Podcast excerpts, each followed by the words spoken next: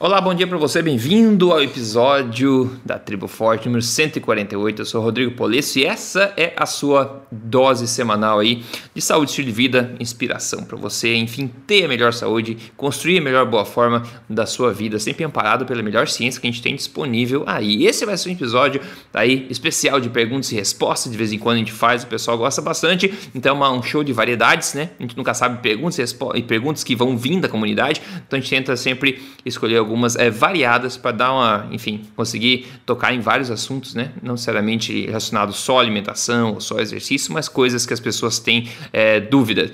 Então a gente vai começar esse bate-papo aí, mas antes de te dar as boas-vindas ao Dr. Souto a esse episódio. Dr. Souto, bem-vindo a mais um episódio. Obrigado, bom dia, bom dia aos ouvintes. Maravilha, vamos começar já direto então aqui, sem mais delongas. A primeira pergunta vem do Fernando Guimarães e ele pergunta uh, qual é, falando em óleos, em gorduras, qual é o mais recomendado para fritar em imersão? Ele pergunta. Uh, bom, eu tenho algumas opiniões sobre isso, mas quero passar para você a pergunta, ver o que, que, você, que você quer dizer sobre isso aí. Bom, uh, vamos tentar responder ao contrário, né? quais são os óleos piores para fritar em imersão? Os mais usados, né? é, os são, que são os mais usados. os mais usados. O, o, o que, que, define isso, se um óleo é bom ou ruim para esta função específica? É o quão quimicamente instável ele é. Tá? Porque o ideal é que esse uh, o, o, óleo, a gordura que vai ser utilizada na alta temperatura, seja estável, ou seja, tenha pouca tendência uhum. de se combinar com outras substâncias, especialmente com oxigênio, tem a pouca tendência de oxidar. Né? Então, quem lembra alguma coisa aí da química orgânica vai lembrar o seguinte: toda ligadura dupla, né, na qual, ou pior ainda, a tripla, né, na qual um átomo compartilha Uh, mais de um elétron com outro, aquele, a, a, aquele elétron compartilhado ali, ele está afim de, de se ligar com outra coisa. Tá? Então, se eu tenho gorduras insaturadas, gorduras poliinsaturadas, onde eu tenho uhum. várias ligaduras duplas, eu estou pedindo que aquilo ali se combine com outras coisas, uhum. com outros átomos eletronegativos, aí, como oxigênio. Falando numa linguagem bem simples, gordura poliinsaturada, ou seja, os óleos vegetais refinados, milho, soja, girassol, canola, tá? esses óleos eles oxidam, eles ficam rançosos com facilidade e isso gera compostos tóxicos. Então eu sei que você que está nos ouvindo, assim como eu, cresceu nas últimas décadas ouvindo falar que saturado, gordura saturada é sinônimo de gordura ruim, mas na realidade não é bem assim. Tá? Porque a gordura saturada é aquela na qual uh, a, a, a gordura está saturada com o que? Com hidrogênio. Tá? Então são as gorduras em que as, lida, as ligaduras são simples. Tá?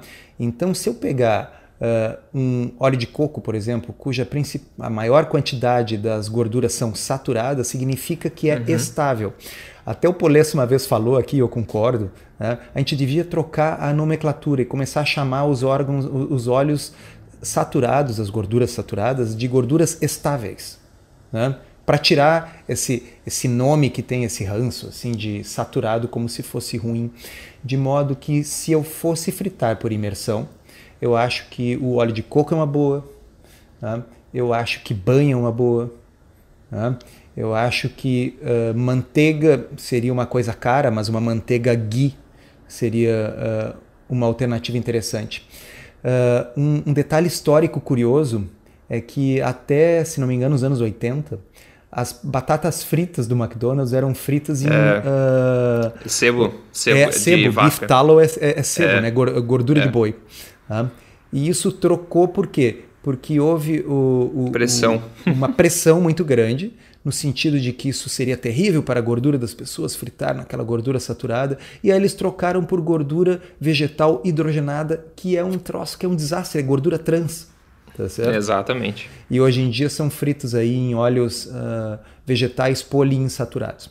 Dito isso, dito isso, quando eu disse que ia responder ao contrário, né? então, bom, já falei das gorduras que eu acho que são as piores para fritar por imersão, que são as gorduras poliinsaturadas. Então, óleos vegetais refinados, margarina, esse tipo de coisa. mas também eu não acho que fritar por imersão seja a melhor forma de preparar os alimentos. Exato. Tá? Por quê? Por dois motivos. Tá? Primeiro, porque sim, eu posso ter gorduras que têm uma tendência menor à, oxidação e tal, mas a verdade é que na natureza não existe uh, nenhuma gordura que seja pura de um tipo, ou seja, não tem um abacate tem gordura saturada, um bacon tem gordura insaturada, tá bem? Então, altas temperaturas por longo tempo vai gerar sempre algum composto que não é uhum. é muito bom para a saúde. Tá? E a gente acaba agregando ao alimento uma quantidade de gordura muito, mas muito além da gordura natural dos alimentos. É. Né? A gente sempre usa essa expressão, né? não precisa fugir da gordura natural dos alimentos, mas quando a gente frita por imersão, a quantidade de gordura adicional que é absorvida, porque aí o alimento puxa aquilo como uma esponja, né? Ah, Sim. Então, eu, eu não estou dizendo para nunca fritar nada. Eu entendo, daqui a pouco a pessoa quer fritar uma asinha de frango, fica uma delícia e tal, mas isso não é a comida do dia a dia, né? a gente pode assar a, a, a, a asinha de frango e provavelmente vai ficar o quê? É mais saudável, igualmente gostoso, não vai usar uma quantidade tão grande de gordura adicional. Então, não sei o que você pensa, Rodrigo. É, não, acho que você respondeu exatamente o que eu ia dizer. Eu ia começar falando justamente sobre isso. O próprio ato de fritar em imersão não é a melhor opção, porque você realmente é uma, absorve muita energia pouco nutritiva no teu alimento, não importa que gordura é você vai triplicar o valor é, energético daquele alimento sem agregar a, o valor nutritivo dele. Então, é uma ótima forma de você, é, digamos, engordar, né? E eu acho que você falou muito bem, a explicação foi muito boa da questão da oxidação das gorduras. Então, não importa qual gordura, sempre vai ter um pouquinho oxidado quando a temperatura é alta e quando você frita por imersão, ela vai ser alta. E eu também concordo plenamente com as opções que você listou. Eu acho que a banha de porco seria a minha favorita. E depois, bom, óleo de coco em imersão é, é caro, né? O pessoal provavelmente é sabe caro. que, né? E, e beef tallow, né? Que é o sebo aí, não sei, eu nunca vi para vender, eu acho que é um pouco mais difícil de acessar. Mas enfim, banho de porco seria a minha opção favorita se eu quisesse mesmo fritar alguma coisa em imersão, que eu particularmente nunca fiz. É, ah, ontem, inclusive, Fora eu tava no... sujeira, né? Fora, Fora sujeira. sujeira, é. Ontem você falou de, do McDonald's, eu estava no shopping, eu vi, tinha um, um lugar que era de batatinha frita e estava bem grande, assim. Eles estavam featuring, né? Como é que fala? Tava em destaque na, na, no lugar que era, as batatinhas fritas eram fritas no óleo de semente de girassol. Então estava bem grande, assim. Olha só, sem gordura trans, frita no óleo de, de semente de girassol. Para começar, uma mentira. Tem gordura trans sim, tá? Então, cara, que. que e se não tinha, depois da fritura, passou a ter. É, passou a ter. Então, pessoal, alerta, né? Alerta. E ficou aí a, a resposta. A, a próxima pergunta vem da Gianella Cobo. Ela pergunta: Posso fazer jejum intermitente com dieta cetogênica? Bom, eu vou dar minha opinião. Eu acho que. É, o principal jejum intermitente é que você não, não sofra, né? Acredite se puder, você não precisa se martirizar para obter resultados positivos na vida, né? Essa é uma opinião que eu tenho, seja em qualquer área.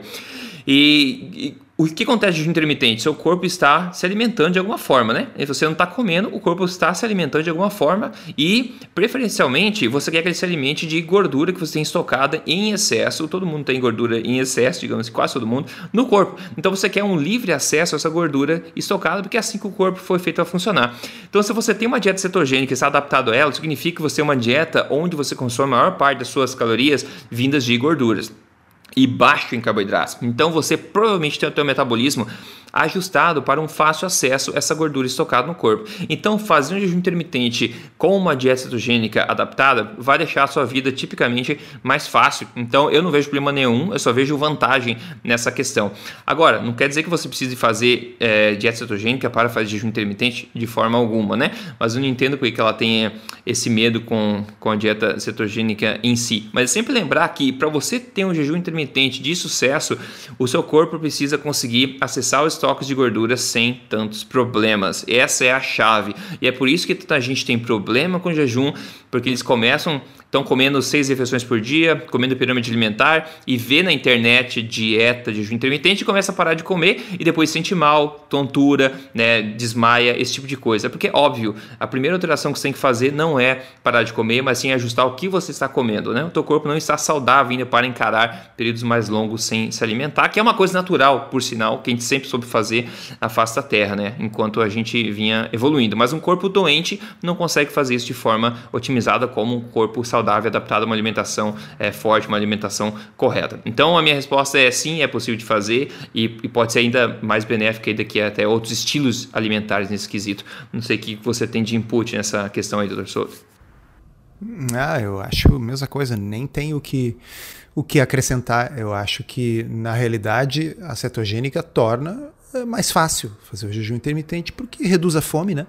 É uma das características da, da dieta cetogênica, como você bem colocou, troca o combustível, o corpo possa, passa a usar a gordura principalmente como fonte de combustível e bem gordura é a forma como nós armazenamos energia no nosso corpo. Então, uh, se a pessoa está uh, fazendo cetogênica, fazer jejum é, é, é, quase que uma decorrência natural. Se a pessoa não se forçar a comer, daqui a pouco ela está aí pulando uma uma refeição. Então não apenas pode, como, enfim, facilita, né? Facilita. E olha só, a próxima pergunta aqui é sobre um assunto que a gente nunca tratou. Eu não sei qual é a tua experiência clínica sobre isso, mas é, enfim, a gente pode tentar dar uma, ajudar um pouquinho. E tem tudo a ver com hormônios, né? A gente sabe que o ganho de peso, a perda de peso tem muito mais a ver com hormônios, né? Com o que você come, com o teu metabolismo, do que é a quantidade calórica da sua dieta. E, e nesse caso é o seguinte, a, a, pergunta vem de alguém que escreveu, sei lá, é um nickname aqui, então não é o nome verdadeiro da pessoa, mas postou no, no meu YouTube lá. E a pergunta é, é verdade que você engorda ao tomar anticoncepcional? Hum, então vamos lá, anticoncepcional é uma bomba é, hormonal aí que você ingere é, diariamente. Então dá para se imaginar que algum impacto deve ter, né? E eu já escutei falar bastante sobre isso também, que algumas mulheres tendem a ganhar mais peso com isso. Então, Torçoto, não sei qual experiência clínica que você tem sobre esse assunto, mas é um assunto que a gente nunca falou aqui. Eu acho que pode ser útil para galera tirar dúvida aí. Sabe, eh, Rodrigo, que a, a, questão dos efeitos do anticoncepcional hormonal no corpo da mulher é um negócio meio tabu na medicina. Né? Uhum. E uh, o motivo sendo o, o, seguinte: em determinado momento, uh, para que, a, que o, o, o, anticoncepcional fosse largamente adotado, aí nós estamos falando aí nos anos 60, 70, uh, é, se, se minorou qualquer possibilidade de que ele pudesse estar associado com efeitos colaterais uh, porque isso, uh, vamos dizer, afetaria a adoção em larga escala do, do método. É, né? Uhum. né? E uh, uma outra coisa que eu acho que deve ser considerada, isso não é nenhuma postura feminista nem nada assim, eu acho que é uma realidade de que provavelmente se o anticoncepcional hormonal masculino tivesse sido uh, inventado primeiro, né?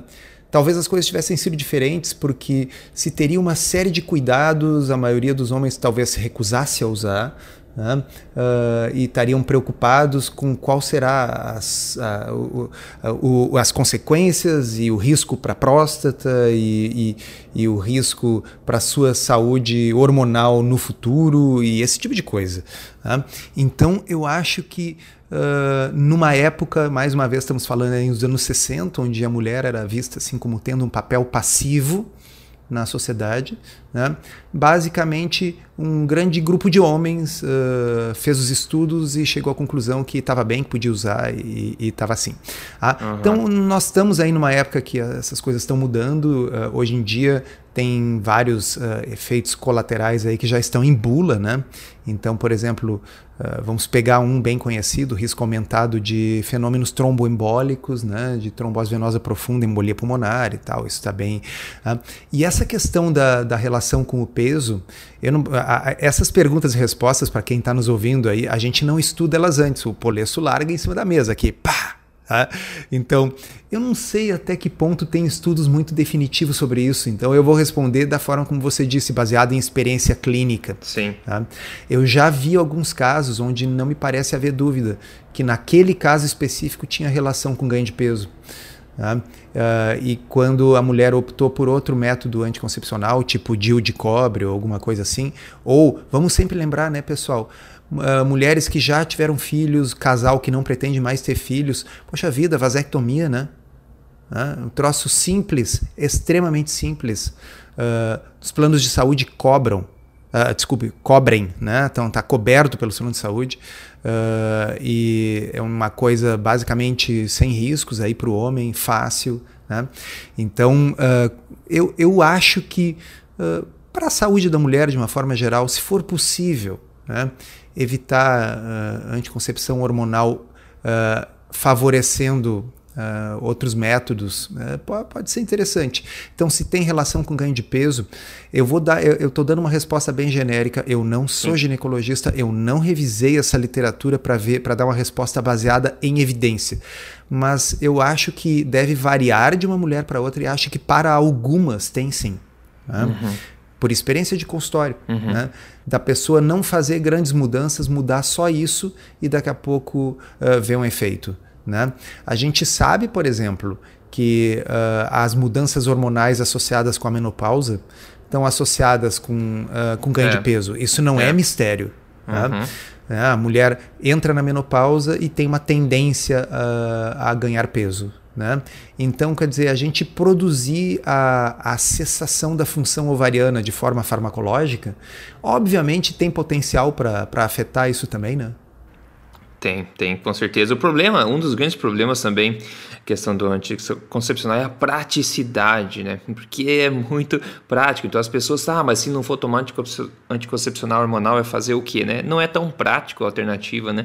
Então a, a gente aqui decidiu já há muito tempo já parar de tomar isso aí, porque é aquela questão, coisa boa provavelmente não vai gerar, né, pessoal? Além de não ser 100% o negócio que te garante 100% que você não vai ter né, um, um, filho aí, tem toda essa carga hormonal que você ingere diariamente. Então, acho que toda mulher tem que fazer realmente uma pesquisa, avaliar a sua situação e conversar com um profissional de confiança para saber qual Isso. impacto e qual alternativa que você pode é, ter. E conversar entre o casal assim para entender, né? Porque uma coisa natural não é. Isso a gente sabe. Não é uma coisa natural, é uma coisa artificial que você faz todo santo dia. Então é de se pensar, né? É, eu até entendo uh, que pela praticidade, pelo baixo custo, uh, uh, seja adotado como uma medida de saúde pública. Né? E, e, realmente, se a gente for ver, pega aí os dados do IBGE, como mudou a fecundidade. Né? o Brasil teve um, uma época em que o, o número de filhos uh, por mulher era muito mais elevado do que é hoje, e obviamente a anticoncepção uh, gratuita oral teve a ver com essa mudança. Tá? Mas uh, é, necessário fazer a diferença entre saúde pública e saúde do indivíduo.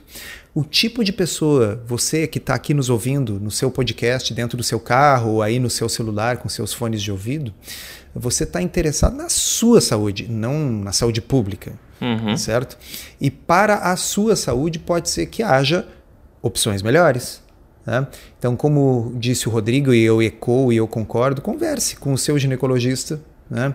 Uh, e diga assim: olha, uh, quais são os problemas associados com o uso prolongado por muitos anos, contínuo, de anticoncepção hormonal oral, de anticoncepcional oral hormonal, e quais são as opções que a gente tem que possam ser seguras, tão ou mais eficazes né? O grande problema do anticoncepcional oral é o que, né, em termos de eficácia, é esquecer.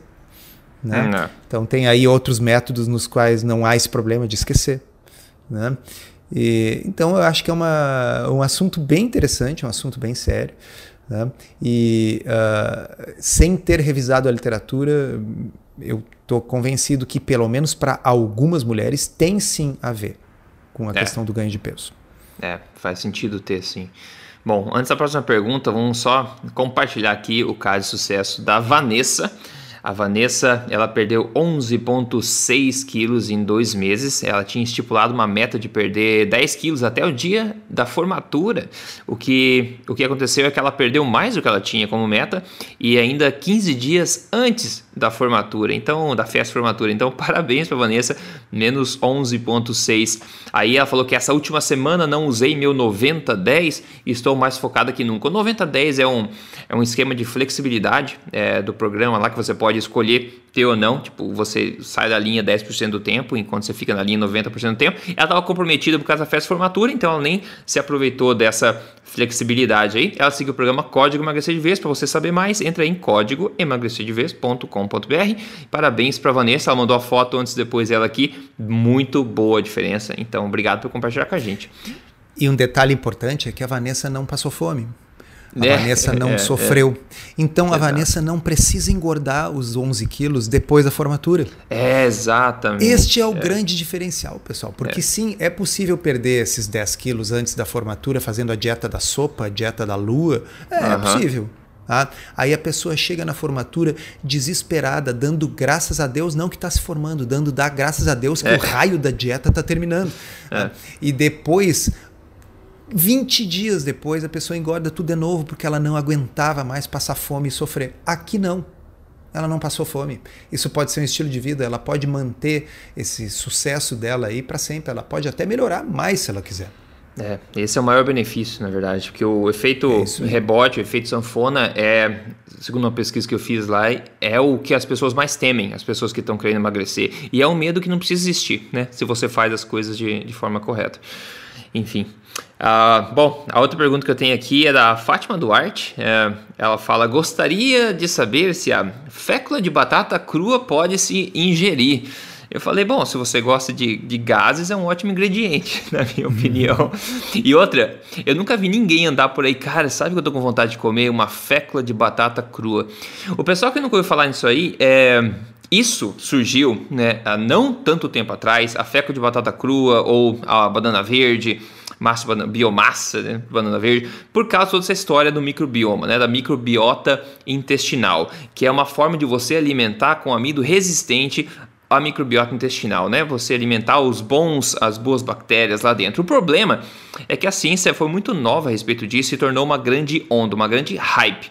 Daí começaram todo mundo a começar a sugerir todo tipo de coisa para alimentar a microbiota intestinal. O problema, particularmente sobre a fécula de batata, que eu vi é, nas evidências, é que ela alimenta sim a microbiota intestinal, mas alimenta tanto as bactérias boas quanto as bactérias ruins. Então muita gente tem efeito aí que você não gostaria de ter com a ingesta desse tipo de coisa, que não é uma coisa natural, que é entre nós, de se consumir fécula de batata crua ou biomassa de banana, não é uma coisa natural. E isso sem entrar em todo o mérito de da própria enfim, da própria, não sei, é fertilização, sei lá, própria alimentação da microbiota intestinal desta forma, com esses suplementos, digamos assim, né? Que é uma coisa bastante assim é, que a gente pode contestar bastante também baseado é, em evidências. Mas não tem, doutor Souto, se você recebe pessoas que vêm no teu consultório perguntando esse tipo de coisa para você, ah, desprobióticos, que, olha, tá cheio de gente por aí receitando esse tipo de coisa, eu ainda vejo bastante isso, as pessoas caem nisso. Uma coisa é certeza,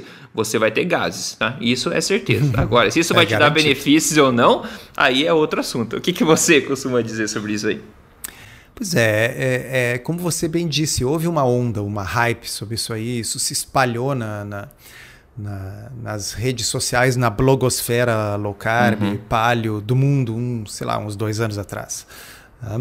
E, e a coisa meio que foi morrendo acredito eu justamente porque começou a ficar evidente que uh, os, os, efeitos colaterais eram piores, né? E então, uh, no entanto, tem pessoas que desde essa época suplementam e suplementam com quantidades assim menores, né? Uh, porque se sentem melhor, porque o intestino funciona com maior regularidade. Isso é muito difícil de prever. Né? Tem pessoas que uh, mudam a alimentação e o intestino fica muito bem, tem outras que desenvolvem um pouco de constipação, e aí a ideia seria. Uh, se eu aumentar a quantidade de carboidratos na minha dieta, eu vou alimentar mais as bactérias do meu intestino. Uh, no entanto, eu não quero aumentar os carboidratos porque com a retirada dos carboidratos eu perdi peso e meus exames melhoraram. E aí a pessoa bota o quê? Um carboidrato que o corpo humano não absorve e que só a, a bio, uh, o bioma intestinal utiliza, só a flora intestinal utiliza. E o amido resistente é um desses exemplos. Então, uh, para quem nunca ouviu falar nisso, né? Fécula de batata, se eu esquentar, se eu fizer uma receita, se eu fizer um, um, um, bolo com isso, bom, isso e, e, farinha é a mesma coisa, tá certo? Uhum. É amido puro, vai elevar loucamente a minha glicose. A ideia é, se eu consumir isso cru, sem aquecer, tá? o corpo não consegue digerir esse amido e ele vai para a flora. Por isso que dá gases loucamente. Uhum. Tá? É. Então, uh, eu, eu, hoje eu sou um pouco agnóstico com relação a isso aí. Eu acho que uh, se você uh, quiser usar um pouquinho e se sentir melhor, uh, por que não? Se está dando certo, está dando certo. Tá? Uh, eu acho que ainda é, é, vamos dizer, não deixa de ser uma suplementação, mas é uma suplementação que é feita a partir de comida, né? Quer dizer, não é um, não é um negócio artificial de uma fábrica. Tá? É basicamente o, o, o amido seco uh, extraído da batata. Né? Uh, mas eu faz bastante tempo que, que não, não falo disso para ninguém. Não, né? Eu acho que a onda passou, você tem razão, foi uma grande onda. Né? É, e, é. Mas se a pessoa usar, então, quantidades pequenas e, e não lhe der muitos gases e achar que se sente melhor e que seu intestino está mais regular, só lembrando, então, não pode aquecer, em hipótese alguma. Tem que ser misturado cru, por exemplo, na água ou no iogurte. O gosto é meia boca, assim, é meio ruim. É, é, né, e o mesmo se estende para a biomassa, que é outra coisa que o pessoal pergunta também. Ah, é, e a biomassa e ela tem uma certa quantidade de carboidratos, tá? Porque uhum. ela foi aquecida. Tá? Então, uh, o, sobre a biomassa, é importante saber em que situação a pessoa está. Ela é um, um, é um diabético que, que tem uma dificuldade maior no controle glicêmico. Eu experimentaria com um glucosímetro ou um monitor contínuo de glicose para ver qual o efeito que a tal da biomassa tem na glicose deste indivíduo. Tá? Então, assim, uh, uh, depende da questão da flexibilidade metabólica. Para aqueles que já têm uma dificuldade maior de controlar a glicose no sangue, muitas vezes receitas que levam biomassa de banana verde elevam a glicose mais do que a gente gostaria. Tem uhum. que testar caso a caso. É, é, é isso aí. Bom, falando em comida, por que, que a gente não compartilha então o que foi degustado na última refeição, né? A tua, no caso, deve ter sido ontem na janta, não sei se você tomou café, mas compartilhe com o pessoal. Então, não tomei café ainda, nós estamos gravando cedo aqui. Ou tomou café literalmente, né? é, é, café, de ver assim, café preto, eu tomei. É. Né? Ontem de noite, deixa eu pensar, porque na realidade eu acho que eu, eu belisquei alguma coisa. Eu tinha umas castanhas aqui que eu ganhei de presente, que eu comi umas castanhas. E, e foi só, porque na realidade ontem ao meio-dia eu comi um churrasco. Tá? E esse churrasco foi poderoso, assim. Ah, é. Eu comi uhum. uma quantidade de churrasco que não me deixou fome para janta. Uhum, uhum. Então eu tive realmente que pensar, e agora eu me lembrei, tá, eu, eu, eu comi um, um punhado grande de, de, de, castanhas ontem à noite e foi só. Uhum. Hum, tá, tá, tá maravilha. Eu achei no mercado ontem queijo, um queijo brie feito com, com leite cru de vaca, né? Que é muito difícil de, de achar o leite integral cru que não foi pasteurizado.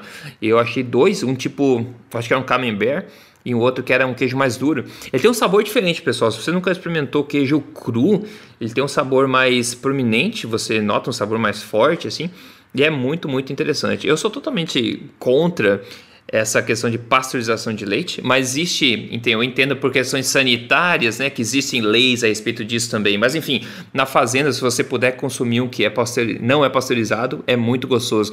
E outro também é queijo de leite de ovelha, é, ou de cabra, que é muito gostoso também. Então, ontem à noite a gente comeu esses queijos com um salame e também um, um presunto que a gente que a gente encontrou aqui e banhado aí a um, a um vinho branco. Foi, foi muito gostoso e foi basicamente essa a janta. Beleza, maravilha. É, siga a gente no Instagram, se roteie de coisas que podem ajudar você a seguir em frente com o seu estilo de vida, né? Siga lá, J, é, arroba JCSouto e siga arroba Rodrigo Polesso, tudo junto com dois S, que você vai ficar aí nessa nossa, enfim, com boas influências aí para seguir seu estilo de vida saudável. Doutor Souto, isso aí foi o bate-papo de hoje, essa variedade de perguntas e respostas. Obrigado pelo teu tempo e a gente, claro, se fala na próxima semana. Então, um grande abraço a todo mundo. Abraço, abraço para todos e até a semana que vem.